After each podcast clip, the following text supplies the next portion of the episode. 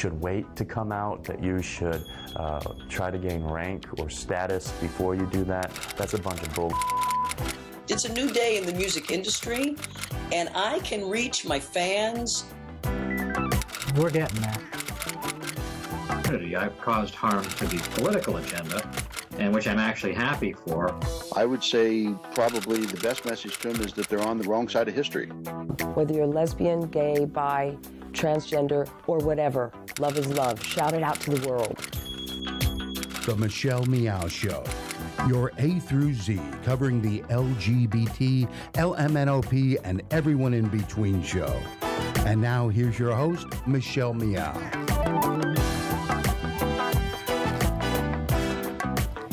Welcome back. Thank you so much for joining me here on this Tuesday, August 15th. I'm Michelle Meow, your host. John Zipperer of Commonwealth Club is here with us. John, thanks for joining us. Glad to be here, Michelle. Um, I have been away, actually. I've been away to a bachelor party. Uh, so I apologize this past weekend for not having time to get a brand new show on. Uh, I, I mean, it's kind of, I have to explain how different the experience, my life has been just simply because I fell in love with someone who's from a different country, and so now you know she's she lives here now, and everything's new for her.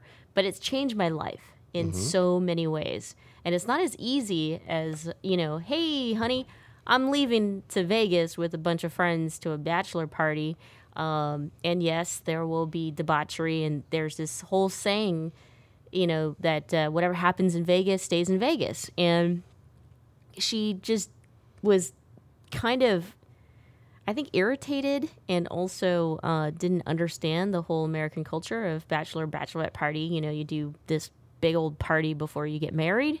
So I had to explain that one. But two, um, I didn't want her to stay, you know, home by herself, and she's still learning the bus systems she doesn't speak English uh, as her first language. Uh, I think she would be fine, but but I had to figure out a way to get her back home to stay with my parents, and you know, at least my parents uh, and her can speak and watch Thai movies. Like it was just this entire process. So by the time I got to Vegas, I was so exhausted.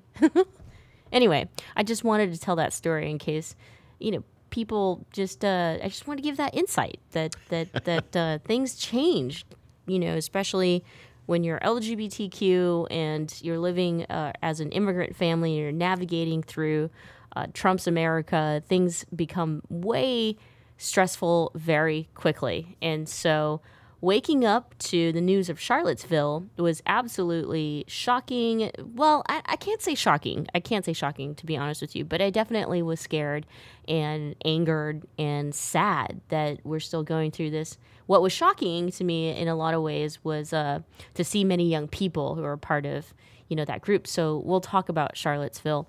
Let's get today's program started. Today's uh, show is brought to you by P- Pacific Fertility Center. When life needs a little encouragement, Pacific Fertility Center will be right by your side. Visit pacificfertilitycenter.com.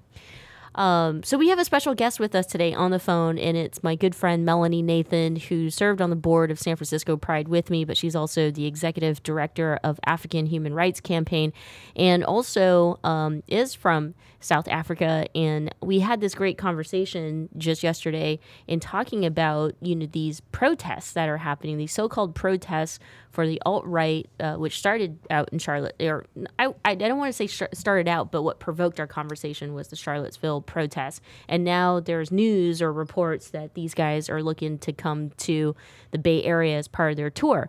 So let's hear from you know uh, Mel, who's on the phone with us, as well as uh, John, and, and talk about kind of what do we do about this and what are our thoughts and, and especially what are our thoughts around the whole Charlottesville thing.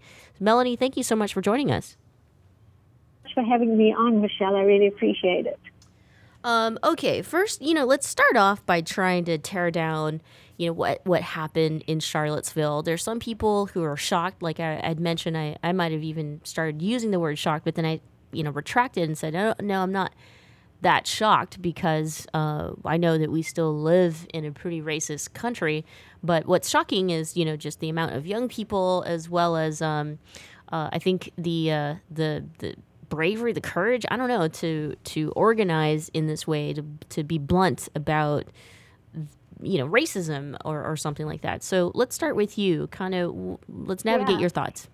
Yeah, so just to put to encapsulate, you know, hundreds, I think, maybe even as many as a thousand white supremacists, KKK, Nazis, holding torches, shouting racial, ethnic, and religious epithets uh, against black people, against Jewish people, chanting Nazi slurs, waving Confederate and Nazi flags, uh, with giant swastikas, showed up and um, marched around Charlottesville. And a counter protest um, ensued as a result of it. And as we know, it led to violence and unfortunately, very sadly, the death of um, a young woman, Heather, and um, two police officers as well. You know, these it's more than just a hateful message. There's an agenda. It's a very clear agenda. And it was really interesting to hear uh, the ex KKK leader, Helmless uh, Duke, David Duke, when he basically um, pretty much thanked Trump for them all being there. And this is something that was bound to happen. So you're right, it was not a shock. Um, how it didn't happen sooner, I don't know. And it's bound to escalate. Um, Donald Trump has courted and fostered these people right from the start of his campaign, and he emboldened them. I liken it to him being a huge, big chunk of cheese and him putting that piece of cheese outside a rat hole.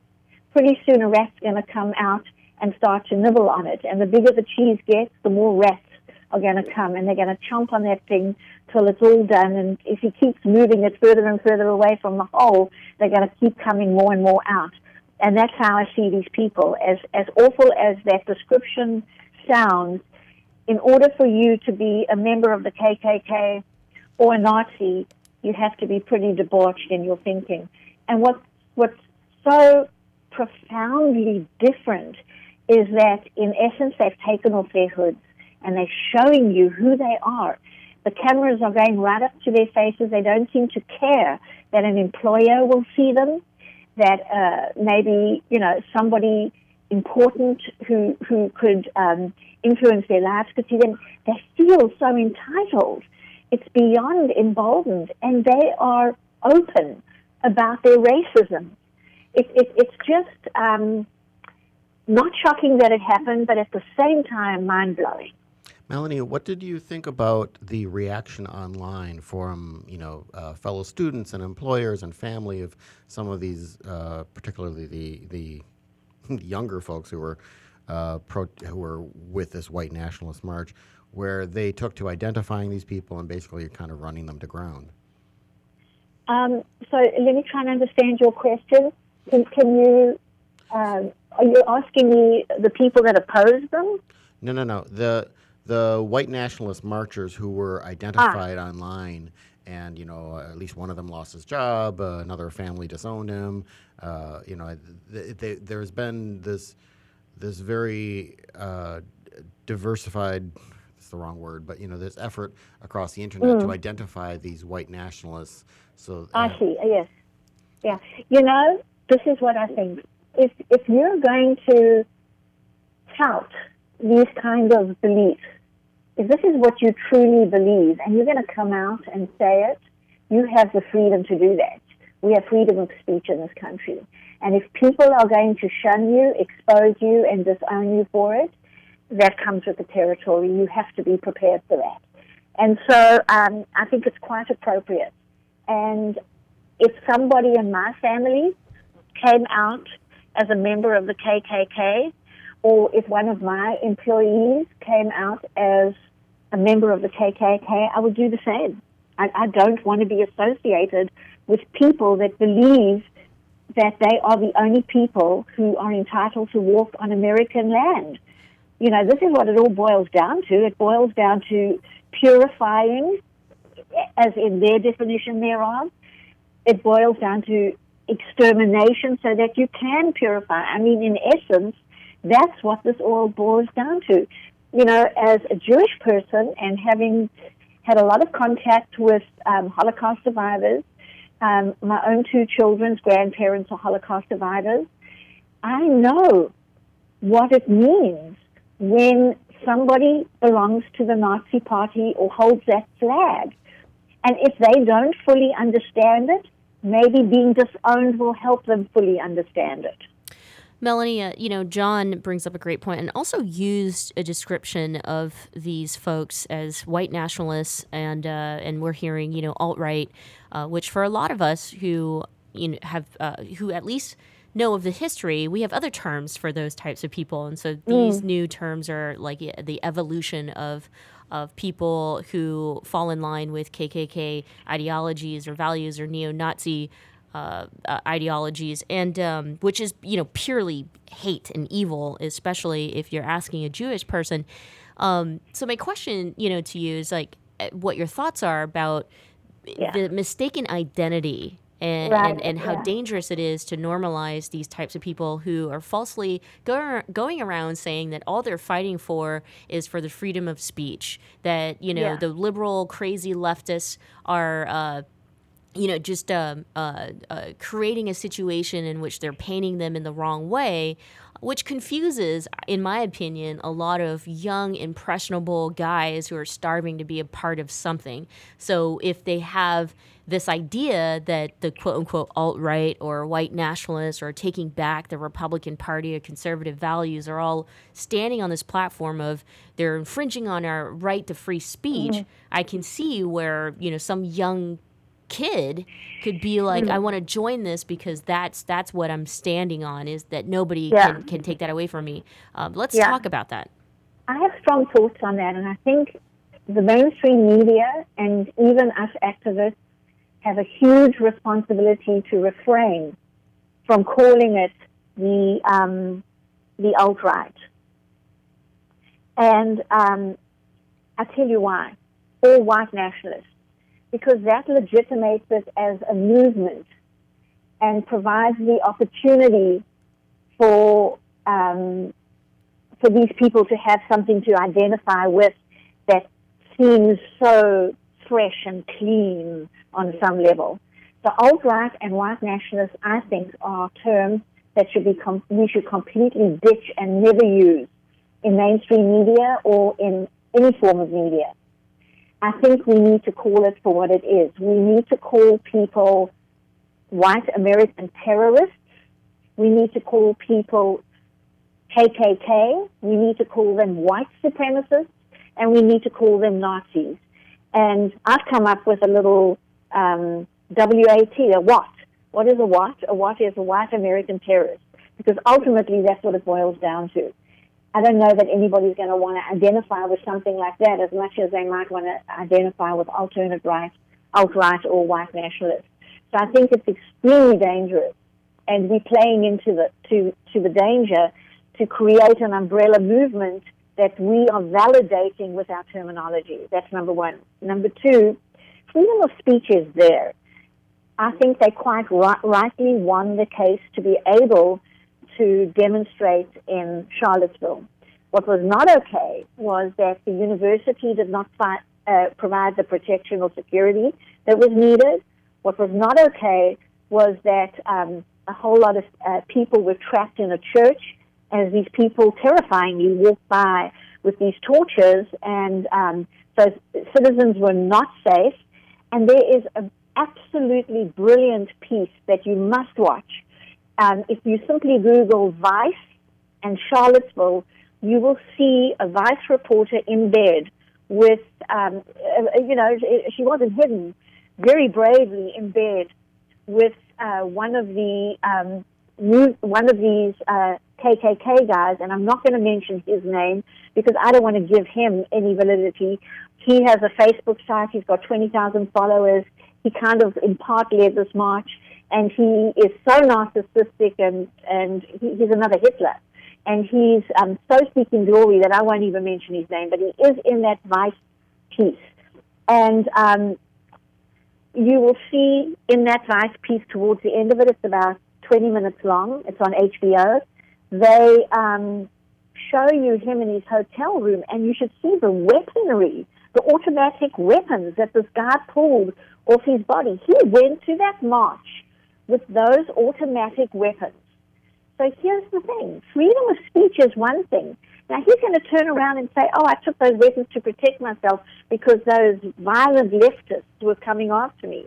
Well, we all know that's not the case, and we all know he's spinning it that way. Exactly. So here, so you know, he had his freedom of speech. He abused it, and Right. the and the and the backup that should have been there was not there. So now these uh, this group is coming to San Francisco. And let's And- let's talk about that. But uh, I'm going to take a quick break, and we come back. Let's talk about you know wh- what we can do, what we should do, um, how we should respond as a city. First of all, uh, as far as supposedly being one of the most liberal cities in the country. So don't go away. When we come back, we'll continue our conversation about Charlottesville, the uh, the the what I, I Melanie gave us a series of terms to call them, uh, Watt or white terrorists or KKK. We'll we'll talk about this more when we come back. Babe, I think we're ready. We're really doing this. Yeah, I'm ready for our family. So where do we start? Starting a family is a team effort, and when life needs a little encouragement, Pacific Fertility Center will be right by your side. As a unified team of the best fertility specialists, guided by the highest ethical standards, Pacific Fertility Center provides patients with compassionate fertility care. Visit pacificfertilitycenter.com. The Commonwealth Club of California is the nation's leading public forum engaged with the most important issues of the day. More than 450 times each year, we feature programs on politics, LGBT issues, literature, science, entertainment, and more. Subscribe to our podcast on iTunes and Google Play, watch our videos on YouTube and Facebook, and when you're in the Bay Area, join us in person for our daily programs. Learn more about the club at commonwealthclub.org. This is a true story about two best friends who fell in love and moved across the country to the city by the bay. After many years of dating, Jen and Jacqueline are now planning their dream wedding. It's a big moment in everyone's life when you say I do, especially when you can make choices for your authentic life and your loved ones too. Congratulations, Jen and Jacqueline. Live your authentic life. A special message brought to you by Weatherford BMW. Thanks for listening to the Progressive Voices Network, streaming the best in progressive talk 24 7. Keep the progressive conversation going on on Facebook. Like us at facebook.com forward slash progressive voices. On the Progressive Voices Facebook page, we update the stories that our hosts like Thom Hartmann, Stephanie Miller, Bill Press, and Leslie Marshall will be talking about during their shows. And we share great news, commentaries, opinion pieces, and videos from all over the progressive world. Always progressive, always on. Be part of the progressive conversation. Like us at facebook.com forward slash progressive voices. And now, back to the Michelle Meow Show. Welcome back. Thank you so much for joining us here on this Tuesday, August 15th. I'm Michelle Meow, your host. John Zipperer of Commonwealth Club is here with us, and on the phone is our special guest, Melanie Nathan, who is the executive director of the Human Rights, uh, sorry, African Human Rights Campaign, and also um, a, a, uh, board member for San Francisco Pride. And we're talking about Charlottesville, uh, but now we're going to turn our attention to the fact that the this group of uh, racist people, I'm just going to call them uh, for what it is, and uh, hateful people, white supremacists, want to come and, and protest in the Bay Area, which suppos- supposedly the San, uh, San Francisco is one of the most liberal, progressive cities. And I believe it. I think that it's just kind of slowly turning, or, or it's not going to be the first time that we have witnessed these groups who have come out to protest, as we had witnessed one uh, several months ago in Berkeley, Berkeley of all places. Well, and they're coming back to Berkeley, and the reason they're coming to these places is because they're liberal.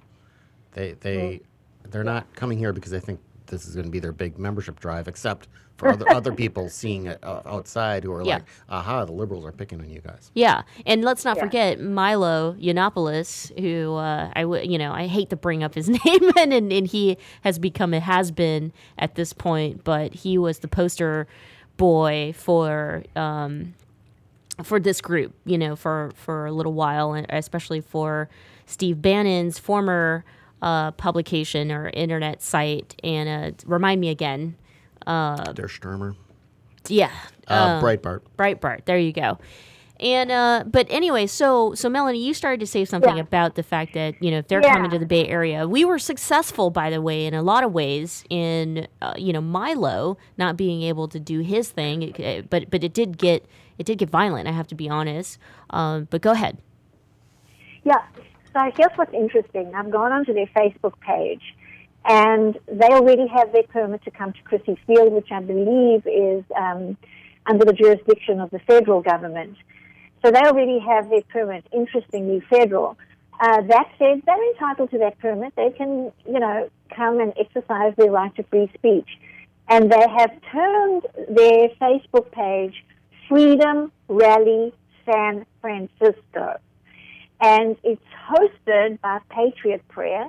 And I think that um, you and I are all, you know, we're intelligent enough to know that this is all, of course, a very clever or not so clever ruse or guise to have people believe that that's why they're here.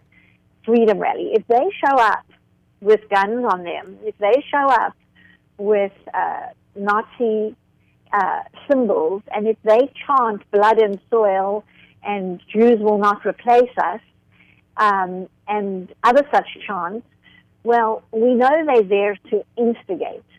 So the big question is, how do we respond to that? You know, do we just sort of turn our backs on them and not show up? Um, and it's a tough question, and a lot of people have different opinions about it. My opinion is coming from my own experience. And my own experience is that of a Jew who carries the DNA of all those who could not stand up to that Nazi flag. And so I feel at whatever risk to my physical well-being, I am going to go there and I'm going to face those people and those flags because um, that is also my right. And I am not a violent person. I'm a peace-loving person. I don't think I will change them or sway them from their violent intent or ways. But I think if I don't show up, then I am perpetuating silence. I'm going to show up wearing every every single label I have. I'm going to show up being a Jew. I'm going to show up being a lesbian. I'm going to show up being an immigrant. I'm going to show up being um, a person who refuses to be silent. Uh, now they're this is kind of like their national tour, I guess. They're also going to be in the East Bay. Are you going to go there as well? Um, I'm not sure if I'm going to be able to go to both, but I'm certainly going to try. And what? And the, the, the, the one, by the way, that they, that I'm talking about is at Crissy Field Beach, and it's Saturday, August 26th from 2 to 5. And I am hearing of a lot of people organizing counter protests. Some, some people have thought they would hold a counter protest at a totally different location. And that also might be a good response. But it, yeah. Sorry, no, I, I was just going to jump in here and talk about uh, th- th- this idea of protest. And I feel very strongly about the fact that um, I don't think that these people have a right to protest. I'm sorry. Like, I think that Mhm. hate speech should be banned. Um, I think that people who engage in hate speech or uh, provoke um, or promote, you know, just the, the this idea of superiority and or harming other people who live peacefully here in this country um, should be criminalized. Um, that that might, you know, I, I mean, what am I saying? You know, Michelle. I mean, look, it's there's been so many years and years and years of racial issues or racism that has happened here in this country and, and, and the reality is that we have institutionalized policies and legislation that absolutely create um, you know disproportionate uh, percentages of oppression for a lot of different groups and until we actually treat people who want to maintain these systems of superiority over other uh, race or gender and, and not believe in equality of all people, which is what we strive for, right? Every man and woman made equal here in this country. Um, we're, we're we're always going to be arguing about who's right or who's wrong, and and I think that these people are are wrong, and there's also a level of I, I'm just going to put it out there. Um, Yeah. there, it's not like you you have a huge percentage of the American population who are marching in solidarity with these people and believing in their their issues. Uh, I'm I'm gonna guess that you know these people are are a lot smaller than the general population, um, and even you know Trump supporters uh, in, Mm. in a lot of ways. And I, and I'm gonna say that uh, they've got issues. They're they're how Yeah. did you asked me something yesterday that made a lot of sense. You said how the heck did we allow uh, you know for 60 or 600 million Jewish people to be exterminated?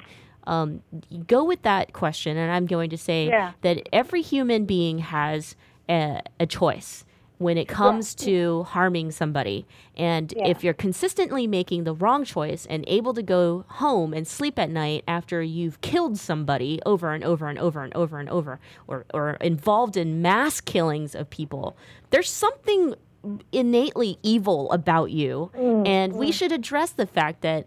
I don't, I don't know. You know, I'm hearing from a lot of people that we should address these people with compassion, and it's like, how, No. how? Yeah, yeah. Michelle, let me say this is the thing here. This is what I think, and I learned this lesson from the father of a gay soldier who died in Afghanistan. Andrew Wilfahrt was a gay soldier during Don't Ask, Don't Tell who died in Afghanistan, and his dad, Jeff Wilfahrt, told me that he uh, accepted that Westboro Baptist Church was allowed to come to his son's funeral to protest. And I thought, my God, this man has such a huge heart. How can he even think that? And he said the First Amendment. He felt, he said Andrew carried the Constitution in his pocket, and it was in his pocket when he was blown up in Afghanistan. And he will always hold that Constitution so close to his own heart that he would so much as give his son's haters their freedom to speak. So here comes the question where do we draw the line between hate speech and your freedom to speak it, and that it crosses over into inciting violence? And that is the red line. And I don't know how to navigate that. There are countries like South Africa where hate speech is against the law. You can go to jail for hate speech. But the problem in a country as diverse as America is who's going to be the master of determining what is hate speech? So it's, it's a very difficult thing to navigate. What I would like to mention here is Trump supporters that are not p- part of this group that you alluded to. That Trump supporters that are not the KKK, that are not considering themselves white supremacists. I think the bigger discussion right now is how those Republicans are not standing banging down the damn door of the White House and telling that piece of work to leave. It is those supporters right now of Trump after Charlottesville who should be banging down those doors, not us liberals and not us Democrats. Of course, we're going to do that. But I want to see the Republicans come out and, tell, and get rid of Trump. I'm hearing our activists say, get rid of Bannon, get rid of um, Stephen Miller, get rid of uh, Gorka. No, thank you. Get rid of Trump. Anything to say about that, John? Since you do your week-to-week political roundtable talk, I mean, this there's also the the discussion of leadership or lack thereof here Well, in and- this country. Yeah, and Trump really revealed himself uh, and did get blasted by quite a few Republicans, um, Republican senators in particular. Um, Orrin Hatch said, you know, my brother did not die, you know, fighting Nazis so that, you know, we can. Uh, I don't forget his exact words, but so that we can let Nazi ideas go on here un, unchallenged. Um, and of course, it took him two days, the president, two days before he came out and clearly read from a teleprompter a speech naming these various groups and saying they were bad and hateful. Um, and I think that's definitely one of those cases where you can go with your first impressions of him, you know. And his first uh, reaction to this was to try to make it sound as if, you know, both sides are equal. You know, that's what that's the game that he likes to play.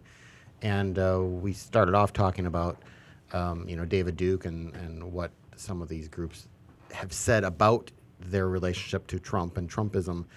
And uh, you know, even after because he waited two days before he came out and, and said something that you know any normal president, white or black, would have would have said within an hour of the of the uh, events. Um, they were they were saying, yeah, we we know exactly what he was doing. When, you know, he, he didn't come out and then stake his, his position against us. He, by the way he did it and when he did it, he showed that uh, he's still in our camp. Yep. Yeah. In fact, if you read now on those people's social media, um, it's kind of a double whammy because the fact that Trump came out 48 hours later and stood like a petulant teenager forced to read a speech written by his parents, they see that as him having been forced. And they're saying that on social media. And they're saying, oh, um, uh, the, you know, the, the president was forced to say this, and now he can continue to pretend to them that he's on their side while he's really on our side. So they're using it as a way of continuing to enhance the, um, the you know, the idea that th- they're with him. You know, you know, they came out to do his bidding. They came out to do what he promised would happen during his campaign. And so he has a huge accountability. And he's not being taken to task in a way that he should be. I mean, yes, we, at this point, it's all lip service when, when we hear from Orrin Hatch or, or people in, in, in the Republican Party speaking out against him, and even our own Democratic, um, you know, political leaders. I think we, this, we need to look what, what, what is actionable that can actually make this change. Um, you know, in parliaments, uh, in other countries, they have a system whereby if the majority in government has a, um, a, a lack of confidence in their leadership, they have a way to get rid of the, the top leader, the, the prime minister, and get somebody else in. You know, why isn't the GOP? I know we don't have it built into our system other than through impeachment measures, but I mean, we should not be waiting for the Russian investigation. Idealistically, uh, with something like this happening in any other country, the, the majority party would come out and get rid of their leader.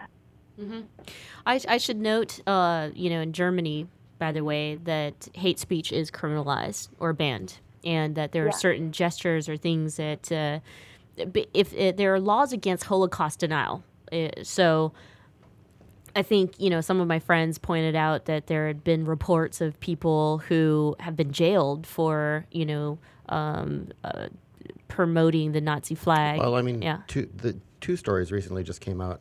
Uh, two Chinese tourists took photos of themselves in front of the Reichstag doing the Hitler salute.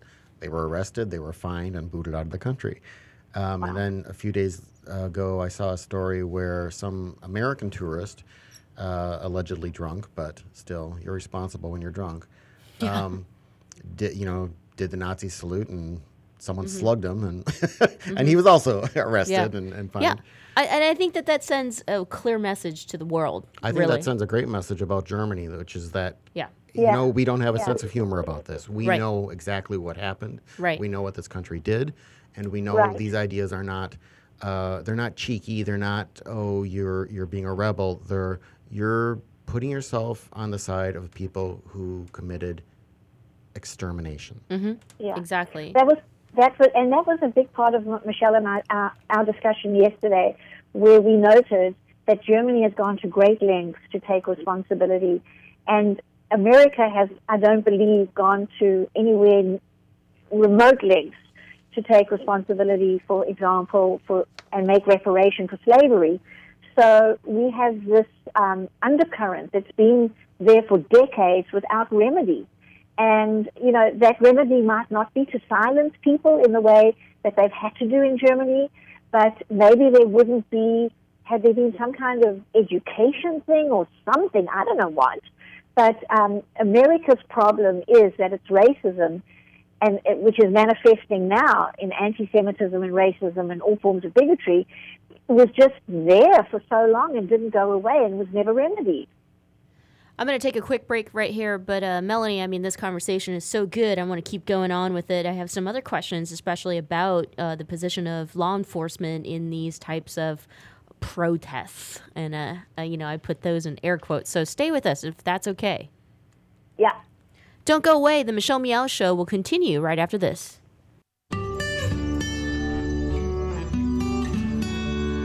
I'm Heklina. I've been doing drag here in San Francisco for almost 20 years, and uh, over the past couple months, I just opened up my club Oasis. It's been going really well. People really seem to appreciate the space.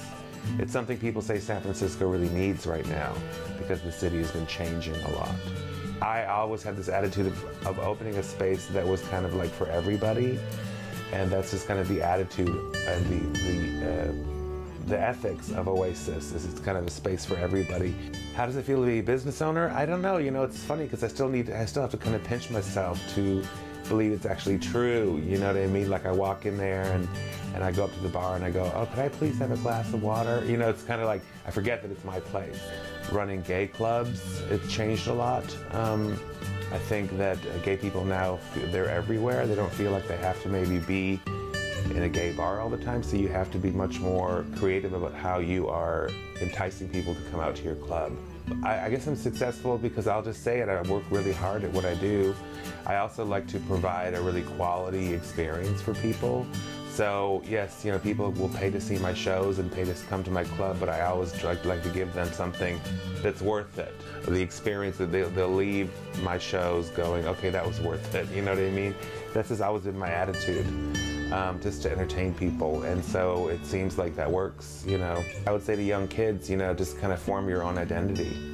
And, uh, and you know, don't let others dictate how you should behave or think. Uh, you can always go to uh, sfoasis.com to find out about all the entertainment and nightlife that we have going on at Oasis. If you want to see drag, we've got that for you.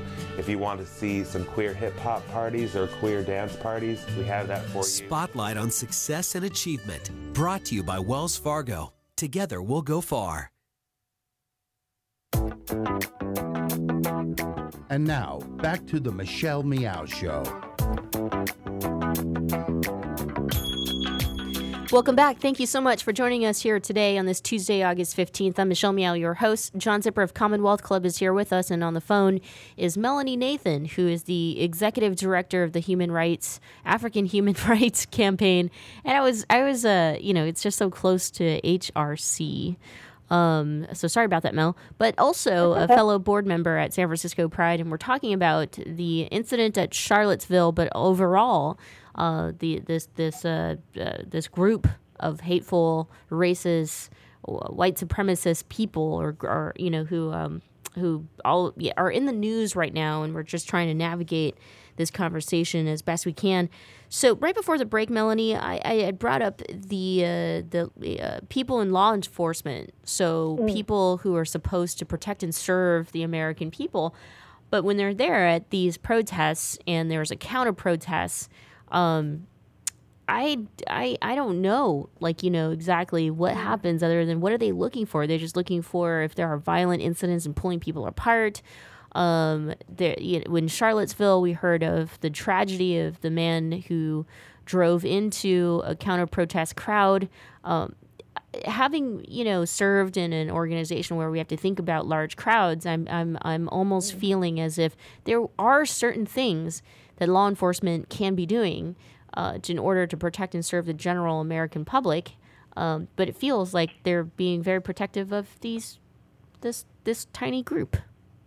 Yeah, you know, um, I think it's a very complex issue because in our, often in our a lot in our spaces we don't want to see law enforcement because we don't trust law enforcement, and um, that's a sad thing right there. So you know, there's remedying that needs to happen on that end of it.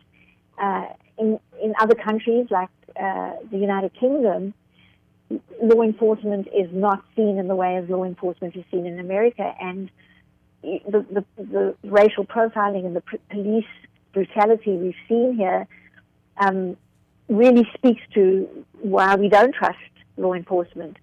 The way I see it in these kind of protest scenarios is, and it's a, a, a powder keg, and the slightest thing can trigger something really awful.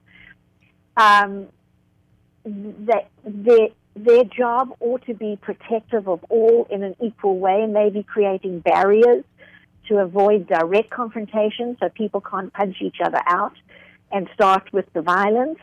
Um, and to that end, they would probably thwart a lot of the the intention of those people that show up with weaponry and already have their shields in place and their hard hats and their bulletproof vests or whatever.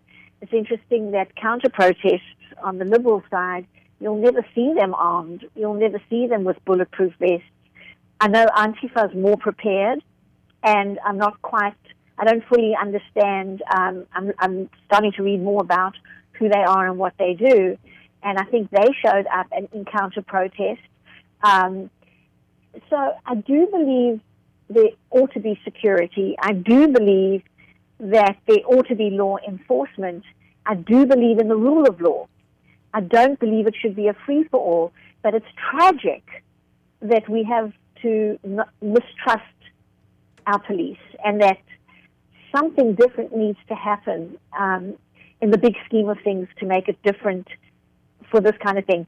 You, you know, you want to know what my real wish for this is? My real wish is that by us showing a strong social media presence right now, where we show a huge intention to show up and counteract these people that are going to invade our city, that that in and of itself will alert the federal government and authorities to the danger of them not pulling the permit that they have already given. I don't think that then, at that moment, it's not a question of free speech. At that moment, it becomes protecting the city of San Francisco and its residents. I should point out that Boston uh, did deny a, a permit uh, for a similar mar- uh, protest, for lack of a better word. Um, and uh, I, think we've already identified the reason it's taking place here in San Francisco is it's on actual federally managed property along the, the Bay Shore. Um, Mark Farrell, who is the city supervisor whose district includes the Crissy Field area, he issued a press release this morning, um, of course, denouncing the group and their racism and, and admitting, you know, that, that you know the the federal recreational parks, whatever its name is, group is the one that that allowed this to happen, um, and certainly kind of echoing some of what both of you have just said about the need for you know protection for uh, the residents and the counter protesters, certainly. Melanie, John, I have a question Yeah. that, that you might be able to answer, John. Okay. Um, and pardon my ignorance on this, but so if it's on federal ground and the feds have issued the permit, who's charged with the security? Is that city and state? I don't know. I do believe there's a police force on the the federal property parklands. Um, for those of you who are not from the Bay Area, know that there's a big chunk of the city that used, you know, the Presidio used to be a military base, and when the the government closed it as a military base, they uh, basically turned it over to use by the city, but on the acknowledgement that the government, the federal government, still owns it. The park parts of it that are parkland are still run by the federal park uh, department, and uh, should the the military ever need it again, it, they would have to be given it. Um, so I, I don't know exactly what would happen. On the other hand, even even if, for example, the city police were not allowed to uh, manage something that's going on on the federal parks land, you know, this is right up alongside a neighborhood, and this is not going to stay confined. If it if it goes bad, Right, I mean, right. how can it go well? But you know, but if it gets violent and such, it's not going to stay confined to Crissy Field. It's going to obviously spill over. So I, I'm sure we will see city police um, probably out in, in a fair amount of force um, around the area to at least try to to do what they can to contain some of uh, whatever might Mhm. go wrong. Um, but of course, the, these groups coming in, they're hoping something goes wrong. Yeah. You know, they're hoping Antifa shows up and starts, you know, breaking windows, and um, and they're hoping that uh, there are videos of them, you know, bad things. hap- I mean, which is one of you brought up uh, uh, uh, the Westboro Baptist Church. That's their thing too. You know, they actually show up at all these ridiculous things and uh, show just how horrible they are, and they're hoping that someone will uh, overreact to them because they Right. they know the law, and then they will go after that person. Right. Well, Melanie, I want to thank you so much for joining us here on the program and giving us your thoughts, and uh, also how important it is to share your thoughts and your views as a Jewish person. Um, we really need to make that connection and remind folks of the horror and be honest and authentic about that conversation as well, and, and not ride all over it and just, uh, again, normalize or make this into some media sensation as the news is making it uh, in, in a lot of ways. Um, I, I- I mean, I just think that it's it's a very like I think that if we we the the harm in glazing over our history, uh, I I think energizes young people to to be misinformed and and Ah. then make the wrong decisions. Yeah. Be on the wrong you so side of uh, history, in, in my Yeah. opinion. Show up and Yeah. think that it's cool because it's the new, uh, the you know, ne- uh, the- the new thing to do or something. A new trend. That's I don't know. I think that that's what millennials do. They they're energized to show up when because they're so bored. okay, Um, now I'm I- joking. well, I'll I'll I'll take that out of a joke and make it kind of scary, which is that I've been reading about a number of these these folks who are in the, on the KKK or the neo Nazis and such, and so then they're you know the reporters are talking to their family and their classmates and such, um, and the pictures that's coming across is that these people know what they're representing. They, Mhm. they, you know, you're talking about the the one guy who was all in. Uh, he he really thought the constant the uh, extermination camps were really a good idea. I mean, Wow. these are Oh, not Jesus. these are not people who have just kind of. Oops! I kind of started liking a rock musician I thought was cool, and then it turns out he was a bad, and I didn't know that. I mean, these are these are people who are specifically attracted to the absolute darkest areas of the human soul. Yeah. Uh, again, Mel, thanks you thanks so much for joining us here on the program. Thank you, Michelle and John. I really appreciate it. Take care, Mel. All right, so should we try calling the uh, National Park Service as everyone is suggesting that we do? I don't know if we'll we'll get anyone. We could try. Um, you can try, but you'll talk to uh, secretary who will tell you no comment. Let's see. Let's see what Have, happens. have they posted anything on their website? That's a good uh, question. Not on their Facebook page. I'm not seeing anything on their page specifically for Crissy Field. Yeah, I don't think they've posted any comments. Everything's been super positive. I don't know. Maybe we'll see something in the next couple days. We shall see. Um, I'm curious as to what shows of um, involvement the White House and the Trump administration might make. In so, for example, the Jeff Sessions, the Attorney General, is apparently reportedly looking into um, changing or looking into uh, uh, uh, civil rights violations or whatever regarding Charlottesville. Um, I'm not sure a lot of folks particularly look to Jeff Sessions as a civil rights hero. Um, and when you know people have seen the stories about the even the civil rights uh, division of the J- Justice Department basically being packed with people who would not um, generally be associated with civil rights. Uh, but still, there are some things that might be like easy moves that the White House make might make, not because it's changing its tune, but that it just needs to get beyond this, and that's kind of what uh, you'll see a lot of the the stories about why President Trump came out and made that statement yesterday, was that they actually were whacked around pretty hard politically speaking.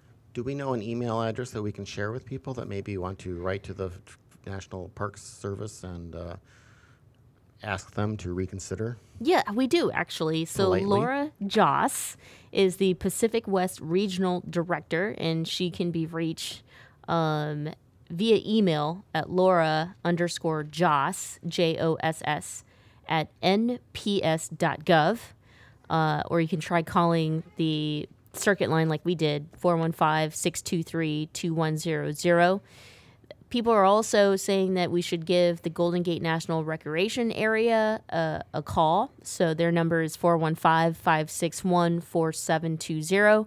That's 415 561 4720.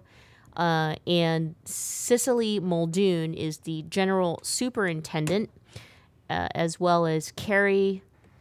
I'm gonna screw this up. Firabend. That is tough. Firabend. Um, Firabend. Firabend. Firabend. Um, something like that. Anyway, Carrie. Uh, who's the deputy superintendent, and they can be reached at GOGA underscore superintendent at nps.gov. Um, so give that a try. That's that's for San Francisco, and then you'd mentioned that there are some other Bay Area protests being planned. Yes, I believe there's one in uh, Berkeley that they're basically returning there. Is Um, that through the same? I do not know that. I'm sorry. Yeah. No, it's okay. I, we could try to find out. Look at us uh, being activists on the air. Yes. I don't know if any of you, of you saw the video of the guy who uh, had organized the Charlottesville rally, let's call it that. Um, I think I know what you're talking about. where he was chased away from the. Actually, if you want to talk about the police, the police didn't help him until quite a while after he had been chased through the uh, the the bushes and, and knocked down and and uh, right. roughed up. And eventually, when he ran into them, they then turned around and pulled him back to behind a police line. Um, so I.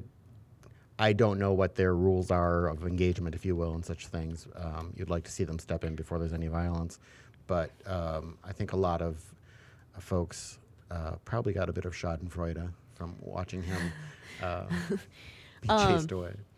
Yeah. So, I mean, again, uh, I don't know if you're watching any of their speeches, um, if you're following anything that they're saying. As, as far as like Twitter goes, a lot of them are talking about the fact that, you know, these liberal progressives are just as violent, if not more violent, and not allowing for them to, um, to their right of free speech.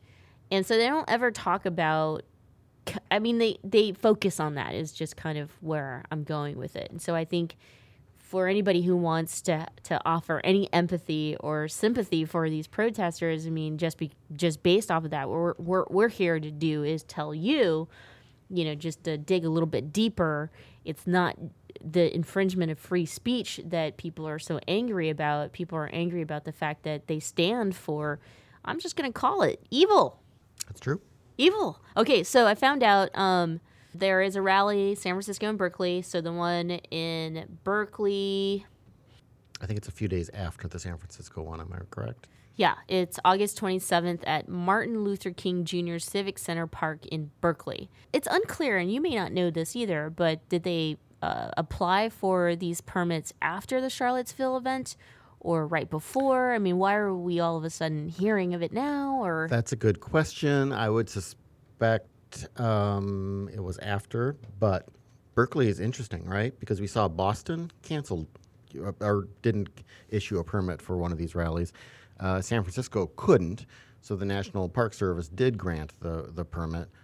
Berkeley, I assume this park is a city park, so um, they apparently have, uh, unless I unless I'm wrong, unless it's like somehow federal property or something within the city of Berkeley, uh, one might want to contact Berkeley if you're. True. Very true. Anyway, so to wrap up our thoughts about Charlottesville, and then I wanted to ask John a couple other things to, to also promote his week to week political roundtable talk.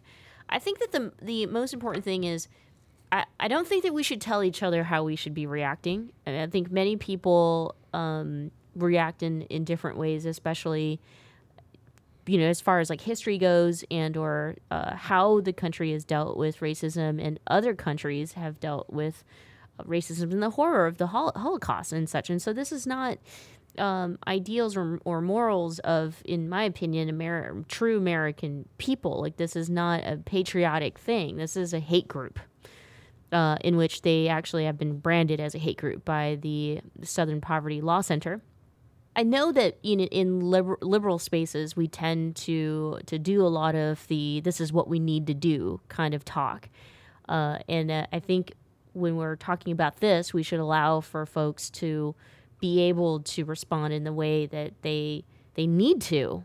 Um, I think that's a very good point. Uh, so John, you know, going back to we touched on Donald Trump and his response to this, but um, in the last couple of weeks, he has been a little quiet. Uh, uh, uh, quiet as far as he went on quote unquote vacation. Quiet for Trump, yeah. Um, and you know, it's it's it's almost scary at the fact that right before his vacation, he threw a bunch of bombs, and the, now there it's just like unclear as far as what those bombs are. To update everybody, what I mean by bomb is that he had said uh, uh, one morning through Twitter that transgender military service members were no longer allowed to serve in the military. Uh, so current members would would I, I guess um, be discharged, honorably discharged of their Uh, service. No, It's not known if they would be honorably or dishonorably. Right. There are a group of transgender, uh, I, don't- I forget if it's service members current or past, um, because of course, if, if it's past, they also have, and it becomes a dishonorable discharge if they do anything in retrospect, you know, would that affect their benefits and, and pensions and such? But anyway, there's a group who are. Uh, who is uh, suing the Trump administration on this very fact, or suing the Pentagon? I'm not sure which. And of course, the, I'm to be honest, I've looked at this and I, I'm I'm unclear the actual status of this. I've you know I've heard that the Pentagon has said, well, wait, there's no policy yet. That was a tweet. I heard somewhere else that uh, no, it's they're going, it's gone ahead. So, do you know more about that? I don't, and so I was just going to discuss it. That's how confusing it is. It's going back and forth, and so you've got the ACLU, National Center for Lesbian Rights, Lambda Legal, um, and GLAD, Gay Lesbian Advocates and Defenders, who have all uh, filed lawsuits and uh, together in um, response to this. So we'll see what happens, but. That's what I said was going to happen, you know, um, that day. I said, uh, you know, eight, uh, how, however many transgender military service members that there were that day he put out that tweet, lawsuits are coming. And so that's been the response more lawsuits. I think Donald Trump might have the most lawsuits, pending lawsuits, than, uh, than anybody here in this country, maybe. I don't know. Um, yeah. And uh, we, we haven't heard much in, as far as like updates on the whole Russia scandal. Uh, although, wait a minute, wasn't there like uh, some, you know, Early morning no knock raid on Paul Manafort's house. Yes, Exactly. So Paul Manafort, the former campaign manager of uh, the Trump campaign, um, uh, I guess this happened the day after he testified in secret to, or in you know, in, in behind closed doors with uh, this one of the I think a Senate committee. Uh, the FBI, which you know, the, the the Robert Mueller investigation is different from the congressional investigation. So there was a lot of talk after it. Oh, did he say something in that meeting that then got uh, very doubtful because a it would have taken them a while to get the warrant and and all that kind of stuff to do this, and b again they're separate conversations, but uh, they raided his house, which does certainly lead you to think that, and that has led a number of commentators to say, okay, so they can kind of start to see the coalescing uh, uh, focus of the the Mueller investigation. You know, it's going to center on uh, either on Manafort or on scaring Manafort so much that they can flip him to testify against others. Um, it, it- either way, it's it's getting serious. I love the sound of that. I woke up one morning and wondered, you know, what would happen if uh, this administration or its top leaders were jailed for whatever I don't know criminal activity. I'm not even saying it's a whole Russia thing, or or if we um, have evidence, you know, that the election was stolen. I mean, does the country allow for this guy to ser- continue serving as as president of the United States if he stole the election or he, you know what I mean? I don't know. Like, what do we do? I, I know had either. this. I had this dream that that, I- that that one day they could all just go away. If if you want the the pessimist uh, view on that is, I doubt there's actual legal uh, groundwork laid for that. Just thinking through all the years of this country, both parties, how many rigged elections they had. Sure. Again, you know, if you ever lived in Chicago, you know what that means. Sure. Um, sure. so, so those parties would have been unlikely then to go in and, and to establish laws uh, that would overturn an election. It tends to be basically if you get away with it past election day, then you're home free. Um, Trump's problems is that it, we're still finding out whether or not he, th- you know, or there were actual crimes committed, and also that his own instincts for dealing with things are causing him to have even more trouble. Mm, You mm. know. Well, there's more thought behind all of what John has just said because he hosts his own political roundtable talk, and that's Fridays at 4 o'clock Pacific Standard Time here on the Michelle Meow Show. I want to thank everyone for tuning in today and listening to us and, and talking about Charlottesville. Be safe out there, everybody. And if you're one of those soldiers who are standing up to this kind of hate, make sure you take care of yourself, you eat something, and you sleep properly. Uh, we'll be back tomorrow at the same time, 4 o'clock Pacific Standard Time on Progressive Voices Network.